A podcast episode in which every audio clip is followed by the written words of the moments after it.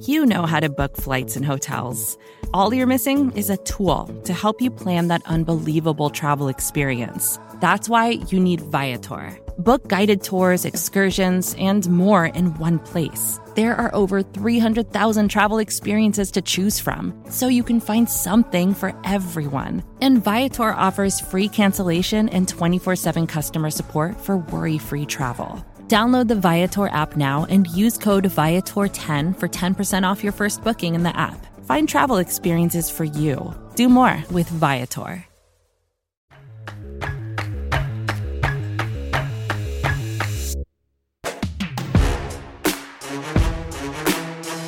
Welcome to the Palpably Unfair podcast. My name is Kyle Posey. I have a new co-host, a better co-host, Kate Magdziuk. Kate, what up? What's going on? What is up? I don't know about better, but uh, I'm here and I'm I'm ready to ready to talk football. So that I, I think that counts for a little bit of everything. How's it going? I'm doing great, Kate. We need to tell the listener about your background. Tell us a little bit about yourself. Who are you? Who is Kate? Oh gosh, I've been asking myself this for 29 years now. Still haven't come up with a great answer. Um, I am the editorial coordinator over at DraftKings Nation. Super excited they brought me on uh, this past October. Has been an amazing experience here with the, the DraftKings Nation team, uh, SB Nation team, Vox Media. Such a cool experience. Uh, I'm actually a nurse by trade, so that's a fun fact. Uh, I I quit my full time nursing job back in in October for this job. So this is my this is my little adventure, and I'm I'm having fun because I get to talk football and really cool sports stuff for a living, which is like kind of the dream.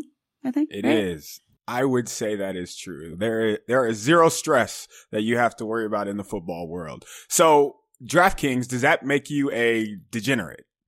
It does, absolutely. I've been a degenerate forever. I just can formally sort of uh, assume the title, which feels nice. It it does. It feels like I get to uh, really iron in a piece of my identity. Like I said, I've been working on that for a while, so you are a professional degenerate. So welcome as always. So we are going to talk about free agency because the last week the NFL signed a billion players and me and Kate are going to talk about some of the teams that improved the most and some of the teams that did not. And we are looking at you Raiders. We will get to you later, but let's start off with the good. So Kate, we're going to go countdown style who is your first team? And maybe I should phrase this better. Your fifth team, because we're in countdown from five to one that improved. I'm actually going to switch this up. So I, am going to switch up our show notes, show notes a little bit. I'm going to go with the Los Angeles Chargers. I am super pumped for what they've done with their offensive line. You've got yourself a franchise quarterback. I think we saw that very clearly last season. Uh, even even though the record didn't necessarily play out, I think Justin Herbert definitely outplayed his record last season. He looked phenomenal. I to get him two solid pieces on the offensive line, I think is just such a, a strong move, such a strong statement. Because eh, overall, man, did we? I, I feel like the last game of the season, the Super Bowl, just left a very big impression upon all of us and just how important offensive line can be for your quarterback. But I mean, they've got. Uh, gosh, they added uh, Corey Linsley, Matt Feiler.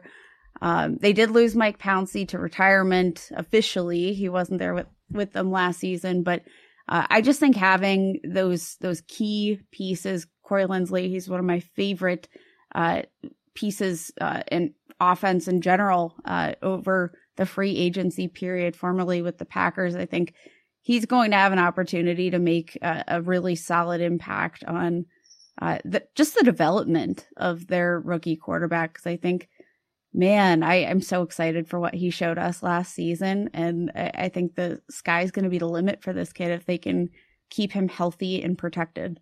Yeah, I think Herbert, the peace of mind with Corey Linsley is the big part here. So he doesn't have to worry about running for his life. I mean, we saw a little bit, you know, Herbert do that last year and he had to do that some in Oregon. So, um, only having to focus on throwing to Keenan Allen and not dropping back 15 yards, scrambling for your life makes a big difference. So you went with the Chargers. And I'm going to go with the 49ers at number five. And just because they brought back a lot of their players, they didn't heading into the offseason, a lot of people didn't think they'd be able to retain a lot of their players simply because Jimmy Garoppolo's contract. They were able to work around Dee Ford's contract, create some space in that way and, and just retain K'Waun Williams. They just signed on Wednesday morning, uh, Jaquiski Tartt. So there's two starters right there.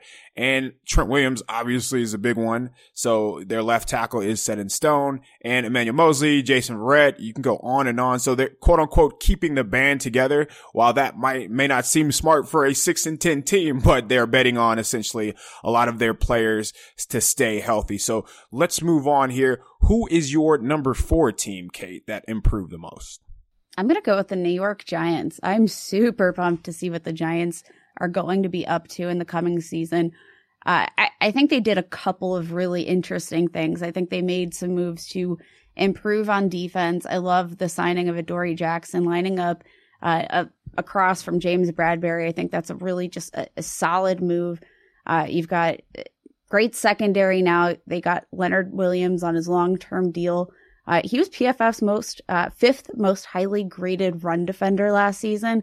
To have him locked up under a uh, a long term deal, you don't have to fight about the uh, the franchise tag anymore. I think that's such a huge huge part. And I mean, let's talk about what they did offensively. They signed Kenny Golladay, which uh, Kenny Golladay got himself paid $18 million a year for a wide receiver in this free agency period where we're, we're a little short on cash from pretty much all, all sides of the ball here. I, I think Kenny Golladay was one of the best signings you could have had because you're giving, this is Daniel Jones time, put up or shut up. Let's give you a, a true wide receiver one let's see what you can do with it. And and if you can't work with Kenny Golladay, then I think they at least have you know uh, some answers for their franchise and the direction they want to go. I think they did a lot with. I mean, they didn't have a ton of cap space or, or really anywhere to move in terms of that that situation there. I love what they were able to accomplish there with uh, a, a smaller budget. I think they did a great job. Let me let me ask you about Kenny Golladay because that's a player who I struggle with when I watch. I'm not sure how good he is. I know he's good, but I don't know how good he is. So let me put you on the spot.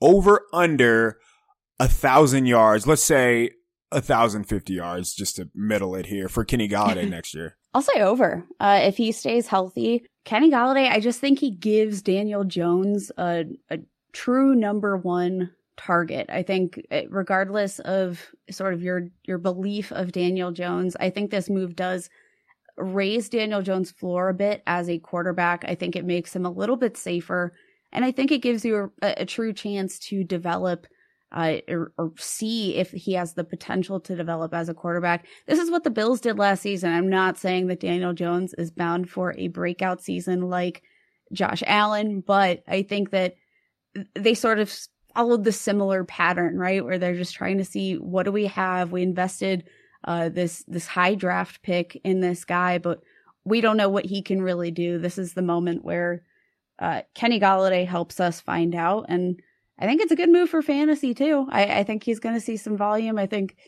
Kenny Golladay is going to be an interesting play because the Giants aren't sexy, but they're making these moves that are sort of low key sexy. Yeah, I think Golladay is going to have to get volume just by default in that sense. But I mean, if, if Danny Dimes can't produce now, then when will he ever produce? So I'm going to go with Cleveland because they desperately needed to add some team speed and they did that. So they signed John Johnson from the Rams, who's a very, very good player. They also, I mean, when in doubt, just sign players from the best defense in the NFL. So they signed Troy Hill as well. And those are two guys that will help them in the secondary. They, they also added Takk McKinley, Malik Jackson, Anthony Walker. And they, they I think they did a nice job of bringing back uh, Rashard Higgins, who is a, another very underrated player. Uh, how about this? Who will be a better value next year? Rashard Higgins or Kenny Golladay?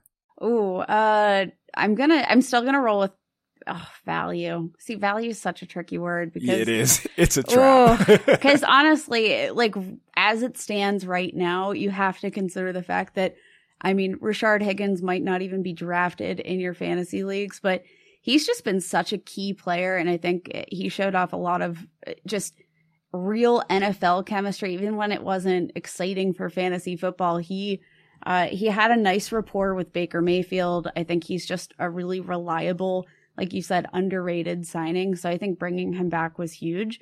Uh, but honestly, more interesting, especially if if maybe I know we we've sort of all written OBJ off as Brown. I feel like we're we've all sort of been in the camp where we think he's headed out of town, probably. Uh, that could make Rashard Higgins a massive, massive value. And it honestly could do the same for Austin Hooper. We're looking at a, a tight end who was one of the best, best receiving tight ends in the league not too long ago. He was in a, a new offense, lost his appendix last season at a knee injury. I think all over the field, like they, they've got some big time playmakers.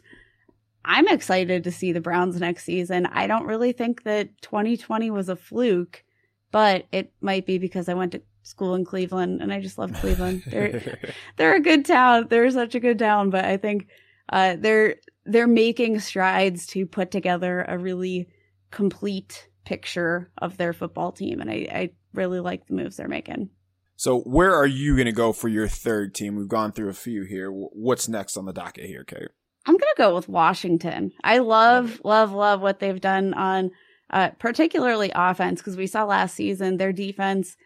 They've got some some big playmakers. Chase Young, I think he's really going to make a great leader for their team. Uh, I mean, year one to come out and have a guy that I think just uh, carried that team spirit the way that he did. I was I was really impressed with just his overall leadership. But uh, Washington, I think the move to bring in Ryan Fitzpatrick was so like fantastic. You don't know what they're going to do at quarterback. Maybe they, uh, you know, make some moves in the draft. Maybe they get a guy like Mac Jones. But I think when you're looking at uh, building from a, a franchise perspective, bringing in a veteran like Ryan Fitzpatrick, even if he, uh, like let's just say he doesn't start the whole season. Let's say uh, he doesn't start at all. I still think he's probably one of the best vets you could have brought into your program uh, to be a, a leader and sort of.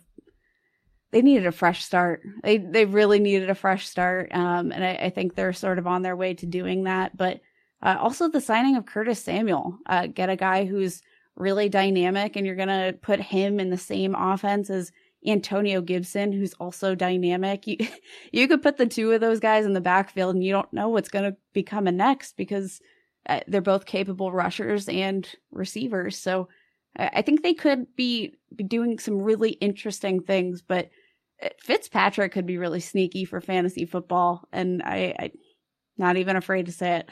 I think that you have been listening to the pubcast because we don't I don't think we've gone an episode without talking about Ryan Fitzpatrick. This is a pro pro Ryan Fitzpatrick show. So yeah. I had Washington at number two. And a lot of that is because I think Ryan Fitzpatrick will do great for them because he will just close his eyes, throw fadeaway passes to Terry McLaurin. But now he has Curtis Samuel, who I think has been proven to be one of the more underrated receivers in the NFL. Uh, McLaurin was number six last year in yards after catch. Samuel was number 24. So those two are just going to have a field day, I imagine, in that offense. And we haven't even talked about them adding William Jackson, who was one of the be- better cornerbacks in the NFL last year. And he, he did sign for a lot of money, three years, $40 million. But with what they, with what Washington needs, and in that division, he's going to be tasked to guard some, you know, difficult receivers. So they needed a guy who could do that. So a big Washington fan, just as far as what they've done this offseason. I'm not sure if they are going to draft a quarterback or not, but with having Fitzmagic, they, they have the luxury of, you know, trying to do what's best or quote unquote best available player. I'm going to go with Denver actually and change it up a little bit because I like what they've done just by adding, just staying on the secondary here, adding cornerbacks. So they were atrocious last year in the secondary. So they signed Kyle Fuller, who is a very, very good player. They also added Ronald Darby, formerly of Washington, who did play very well last year as well. So, um, AJ Bouye out the door, replacing those two with Fuller, replacing them with Darby. Justin Simmons signed a big deal. Good for him and Shelby Harris, man. So they, Shelby Harris, very good player. Another guy that we've, we've talked about here. I believe he was on one of our, um, football guy guys in the defensive, uh, on the defensive side of things. So, um, Denver doing a good job of bringing back their core and also adding talent. Where are you going to go for your second team, Kate? Oh, oh, this, this is, this is a tough one. Oh man, I, I kind of want to steal steal your answer a little bit with the Jets. Um, I, I, I like what the Jets are doing to set themselves up for a, a fresh beginning. I don't like. I, I want to just throw that entire team out the window, um, like for real, for real. But I, I do like the fact that they brought in like a, a Corey Davis, who, if you are going to be giving Sam Darnold a shot and and actually, uh, you know, I said this with uh, with Daniel Jones, if you're going to give your quarterback a shot and and really say like this is this is the year where you can show me. I think Corey Davis is a really underrated asset in terms of a guy that can just eh, make your quarterback a better player.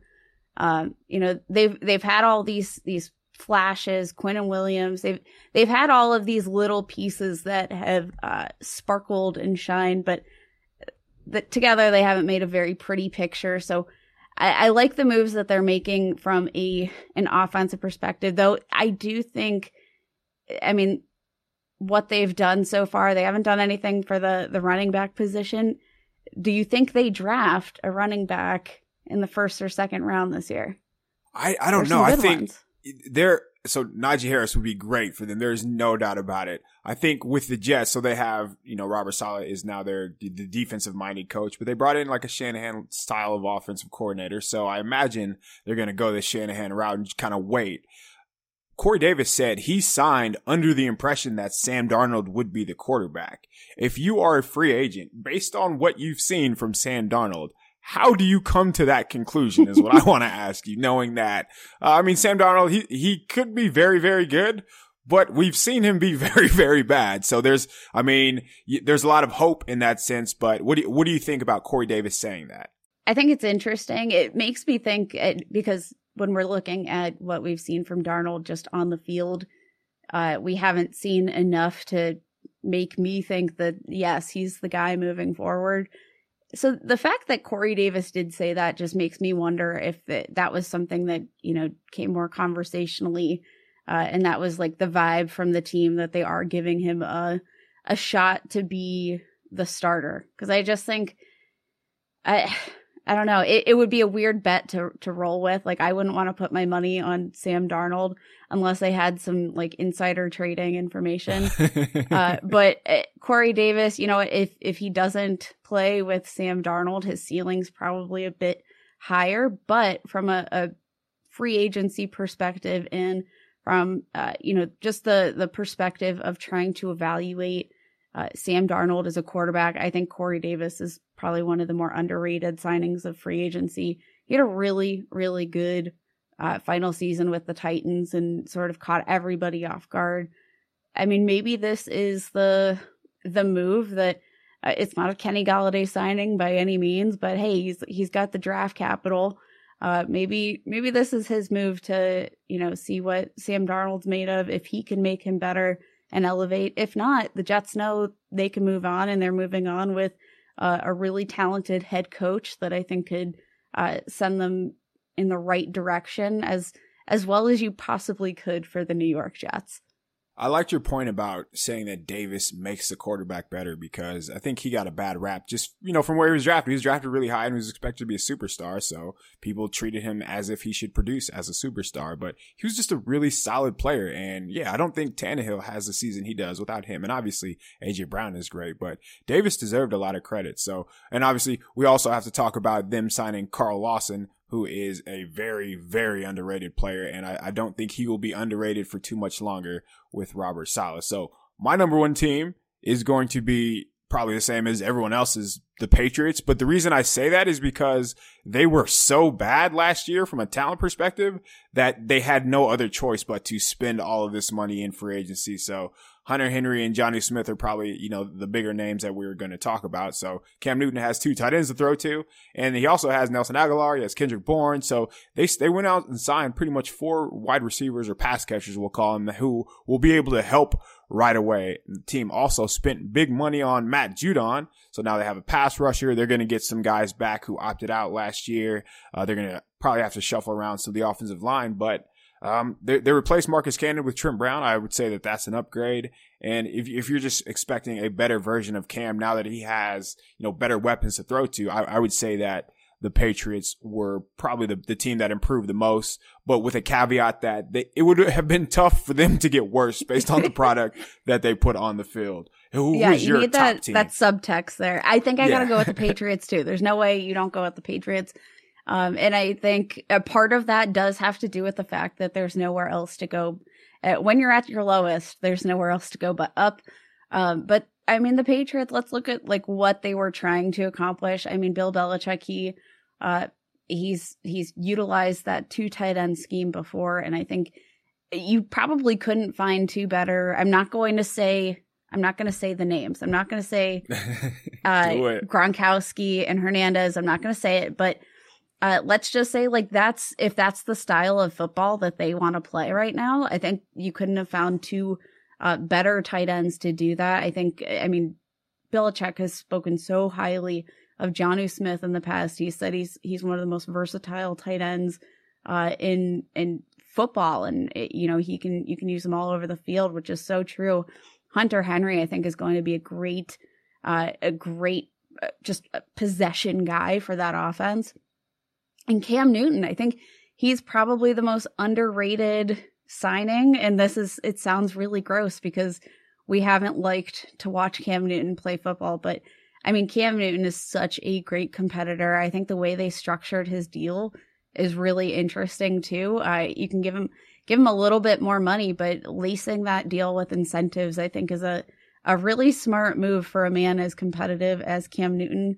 If it doesn't pan out, great, you save some money. If not, uh, you're giving Cam Newton some of that money that he deserves. But I mean, we forget he he was sitting at two and one. I know it's it's a very small sample sample size, but he was sitting at two at one before he got COVID, um, and he admitted right out of the gate that that that time away from the team just sort of destroyed that momentum that he had started to build with his receivers. I mean, it, when Jakobi Meyers is your leading receiver, that's a problem. And yeah. I mean, N'Keal Harry, he has not panned out can't separate. There's just so many different uh, players in that that offense. Hopefully, you know, I don't think we're all uh, forgetting about Julian Edelman too. I feel like it's as if he's retired, but he hasn't technically retired. So uh, imagine a healthy Julian Edelman back because I feel like he's never going to retire either. Um, I, I, think you're looking at what could be a much better Cam Newton, and I mean, you you just can't understate what he was able to do with his legs and I mean, putting two tight ends like Hunter Henry and Jonnu Smith in front of him, that works. That works. I like it. Yeah, I think you had a great point about Cam and just dealing with COVID because when he played early in the season in those first three games, he looked like the Cam of old. He looked like almost an MVP type of, you know, MVP type of player against the Seahawks in that game that was on prime time. And then you know, the more he played and when he came back, he didn't look the same. And it's almost as if COVID has an effect on your body. Who knew? and as we mentioned, they didn't have any NFL receivers. They had practice squad tight ends. It looked like he had no place to go with the football and he was still valuable with his legs, as you mentioned. And that does matter. We can't ignore that because he scored a lot of touchdowns on the ground and he created plays in short leverage or high leverage situations that were short yardage. So I'm, I'm pretty excited to see what the Patriots look like next year because we know we know that they're going to be competitive because they're competitive with a bad roster this year. So um, they're probably not going to be as good as Bills, but I wouldn't rule out them, you know, sneaking into the playoffs. So we're going to take a quick break here. When we return, we are going to get back to more NFL teams, but this time talk about the teams that did not do so hot. With threats to our nation waiting around every corner, adaptability is more important than ever. When conditions change without notice, quick strategic thinking is crucial. And with obstacles consistently impending, determination is essential in overcoming them. It's this willingness, decisiveness, and resilience that sets Marines apart. With our fighting spirit, we don't just fight battles, we win them. Marines are the constant our nation counts on to fight the unknown. And through adaptable problem solving, we do just that. Learn more at marines.com. All right, and we are back. All right, now let's talk about the teams and we will call them WTF did you do teams because there were there was a lot of money spent and not every team in the NFL spent their money wisely. So Kate, why don't you kick us off? Which team made you scratch your head at who's the number 5? Uh, this team actually I didn't throw them on the show doc, but I was inspired uh, by by just my brain I'm going to go with my own NFL fandom, the Pittsburgh Steelers. What Yes. did you do, guys? Uh, and it's not a, a matter of the money they spent because they didn't have any money to spend. Uh, it was just a weird, uh, a weird assortment of roster moves in free agency that has just made me say, "WTF? Did you do?" Uh, they bring Ben Roethlisberger back, re- restructure that deal, uh, draw it out even further. I, I think I speak for every Pittsburgh fan. Ben Roethlisberger does not need to count uh, another season towards our cap space because that's just sort of how we've been playing this the whole time. But uh, now you've got pieces of the the offensive line gone. You've got uh, uh, you've got Bud Dupree left. Uh, didn't didn't repeat that franchise tag. You brought Juju back. I, I think they dismantled their entire defense in a very odd way. Uh, that you wouldn't consider uh, to be a, a, smart move, but then they brought offensive weapons like Ben and, and Juju back when I think we're all looking at the, the Steelers as a, a defensive powerhouse, not an offensive powerhouse. Uh, and then they, uh, Mike Hilton gone. They, they've just got so many different pieces that they let either walk uh, or, or cut. And I don't think any of these moves make sense in terms of constructing a narrative for what they're trying to accomplish as a football team. Based on what we all saw from Big Ben last year, why would you resign him? like in the simplest terms, what did you see from Big Ben to make you want to be like, "Yep, let's do that again"? Yeah, and you know, I think like it, you're looking at, uh, you know, a, an older quarterback. Obviously, you know, I think one of the more underrated storylines of last season. We forget Ben got injured. I think both of his knees. He ended up with uh, some sort of MCL injury or something like that. And I feel like that was when we really started to see uh, the play decline. They spent, you know, so much effort getting the ball out so quickly that you know there were there was no room for any plays to develop uh, for one of the most talented wide receiver corps in the NFL. Um, I mean, Steven Nelson was released yesterday. Like, what? It, it it's just so.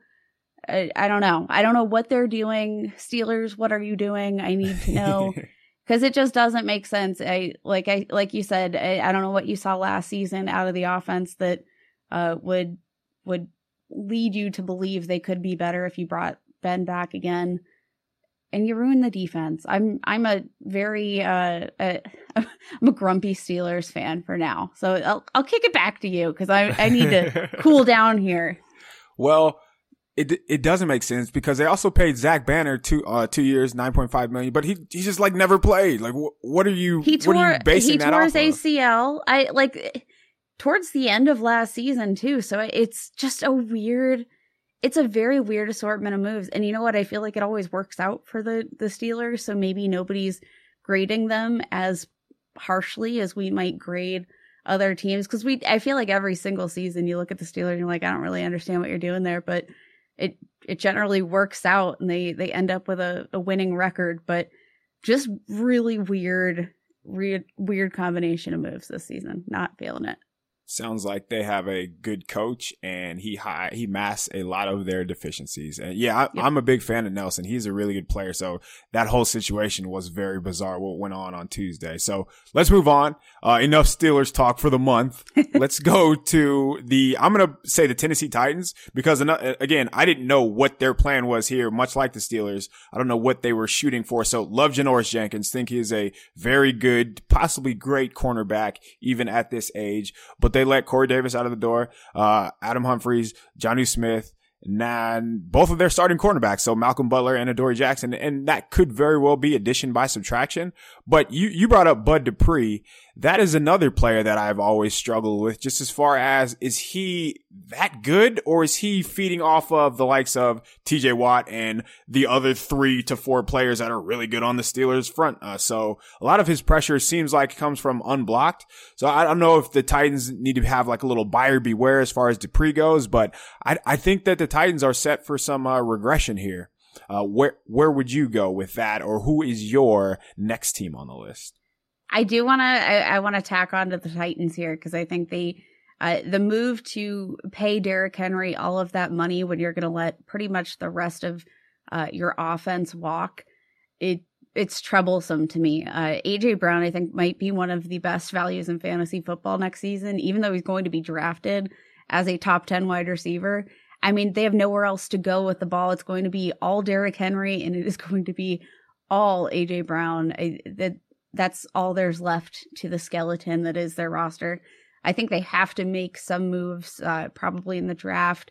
Uh, I was saying Elijah Moore. I would just love to see Elijah Moore out of Ole Miss with the Titans. Uh, you know, with AJ Brown and with a strong run game, I think he'd be a really, really exciting fit for them. Uh, but really, I, the number of pieces that they let walk when you're, it feels like you're, uh, you know, a sneeze away from uh, at least a Super Bowl run, um, and maybe a trip to the Super Bowl. I don't know that you'd win it, but you had so many pieces in line, and and to have so many of them walk at the same time, it's it's troublesome. So I'm going to go with the Bengals next because I've seen, for whatever reason, uh, Bengals fans think that they're a destination franchise and that people want to willingly move to Cincinnati and play with Joe Baby it's on that Burrow. Joe Burrow fever, man. but uh, what effect did he have? So they signed Mike Hilton, but other than that, like who is the player? Like they signed Trey Hendrickson, who's like like he's okay, he's solid, but he's not a guy when you think of like the top edge rushers. That's a guy that you know he's going to be the sack master. Yes, he had a sack, a high sack total, but again, that's more of a buyer beware. They lost Carl Lawson, who I I would say is significantly better than Trey Hendrickson. They lost William Jackson, who is a significant upgrade from Mike Hilton. So it seems to me that the Bengals are just going to be the Bengals again, even if they do sign Chidobe Awuzie. That's not going to be a guy who's going to move the needle as far as stopping wide receivers and Riley Reiff. Like that's that is their offseason when they had a ton of cap space. So uh, Bengals are still going to be in the basement of the AFC North to me. I think that's 100% accurate. It feels like all of the moves they made, it was sort of like tit for tat. It, it just doesn't, you made no, you didn't move the needle whatsoever unless you moved it in the wrong direction. Um, I mean, they, they could have spent some time working on their offensive line. They could have spent some cash working on their offensive line to protect their new franchise quarterback. Don't know. It, it just felt like there wasn't really a plan there whatsoever. Uh, Bengals are never really a team that spend up in free agency, but I, I think there were plenty of interesting names here, uh, especially on you know the offensive line that they could be considering who they just haven't. Uh, they're not making calls. maybe they are, but we're not seeing it. Yeah, maybe that is just ignorance from the head coach because we, I mean, you watch the Bengals because you are a Steelers fan and you know that their offensive line was not good. You know that Burrow was running for his life, much like he did at LSU. So that was, it was surprising to see them, you know, I don't know if passive is the word in free agency. Maybe they were aggressive and they just couldn't close, but, um, it's, it's going to be a long season for the Bengals. Let's move on. And again, we've, t- we spent way too much on the Bengals. Hopefully we never have to talk about that team again. Who, who's next on your list?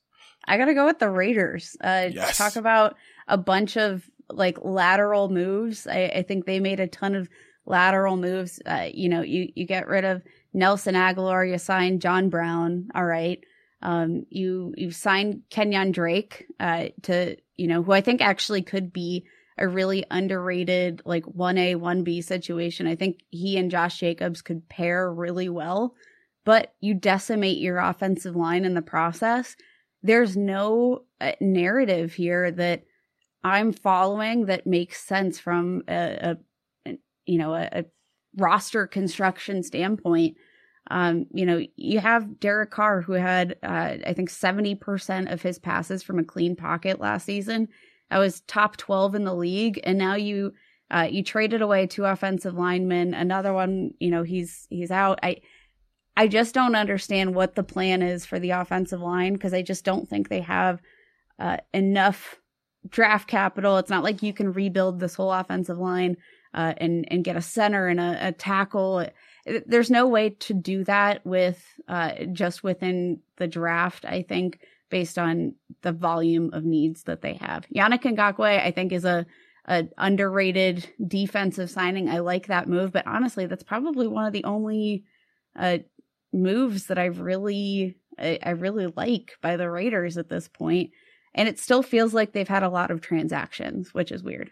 Yeah, I think so. Yannick, I had the Raiders at number two on my list. So Yannick is good, but how good is he going to make the Raiders? Like, how much better is that defense going to be by adding a Yannick Ngakoue? So you, there's no way as a team, just structurally speaking, that you are going to improve when you are when you have a turnover of like four of your five offensive line starters. So um, losing Gabe Jackson is going to be huge. Losing Rodney Hudson, who is arguably the best center in the NFL, is going to be a big big blow. So had no idea what the plan was there, and their prize free agency signing in on the offense is either John Brown or Kenyan Drake yeah, that's going to be a problem. so, and, and again, I actually do agree with you when you were talking about Drake, and I think that they can use him in the passing game, and like he'll be a good target for Der- uh, Derek Carr. But is if that's what you're basing your offense off of, how successful are you going to be, especially in a division where you have to go and beat Patrick Mahomes? So yeah, good luck with that, Raiders. I am going to go to the Bears, who again uh, more head scratching moves. Not sure what their plan was. All off season, we've heard about how unhappy Allen Robinson is. They made a strong push for Kenny Golladay and Robinson signed his franchise tag, probably assuming that that was going to happen and they missed out on him. They didn't do anything. They, who's the best signing for the Bears? Maybe Mario Edwards Jr. because it sure wasn't Andy Dalton. In no scenario is Andy Dalton going to be the best signing that you have. So that that's scary to think about them having Dalton as their starting quarterback, knowing that you know this it's a strong quarterback draft, but yeah, I don't know. I mean, losing Kyle Fuller hurts. Um, yes, they signed Desmond Trufant, but that, I mean, that's a significant downgrade. Maybe the real loss for the Bears is them not being able to acquire Russell Wilson because, um, going from Wilson, a potential of Wilson at quarterback to Andy Dalton just has to be such, such it's a like we fell off a cliff there. yeah, we, yeah. We were, we were in store for like such a, an exciting move. Cause I mean, when you pair, uh, some of those, those defensive assets with a, a true star on offense. Like I, I have to imagine that uh, Russell Wilson and uh, in in congruency with the the defense there could have uh, led them to a nice playoff run. But it, I mean, the drop off from Russell Wilson to Andy Dalton is is quite steep, and uh, that's not to say that I I don't dis I I, I don't dislike Andy Dalton, but uh, the the drop off is is absolutely horrendous. So I, I think it, it's definitely been an interesting scenario because it, it's just sort of like again, uh, much like the other teams we've already discussed to this point. What is your goal here? I don't know. I can't figure it out. All right, that leaves one team left, and we have you not all know talked who it is. about the Texans yet. So we have to talk about the Texans. What what are they doing? Like what is the goal here? What is their plan? Again, if we're just we're going based off the best player they sign, who is it? Is it a linebacker? Is it a slot cornerback who cannot run? What what are the Texans doing, Kate? I genuinely I don't know. Um I mean the Texans have made so many moves and uh I had to do a, a, a write up. I was looking at, uh, you know, the notable free agent signings for the Texans, and I was like, I don't know, like eh, who qualifies as as notable. I it's so hard to say in this uh, current situation for the Texans. They've got like a, a ton of problems anyway. Um, even ahead of all of this, uh, DeSean Jackson or gosh, Deshaun Watson situation, you had plenty of questions about was he even going to play for you to begin with. Now just throw in the fact that I mean, you it feels like they just sort of um, you know when you're you're trying to clean up your toys but you're not trying to do a good job as a child and you just grab the pile of of junk on your floor and shove it in the closet. I feel like that's what they were trying to do when they cleaned up their team like you didn't do a very good job uh you just you made a bigger mess in your closet than you actually did by you know, you could have just cleaned up the room a little bit. Um, and that's what it feels like the Texans did because they made moves, but uh, I, I, I don't know if I like any of them.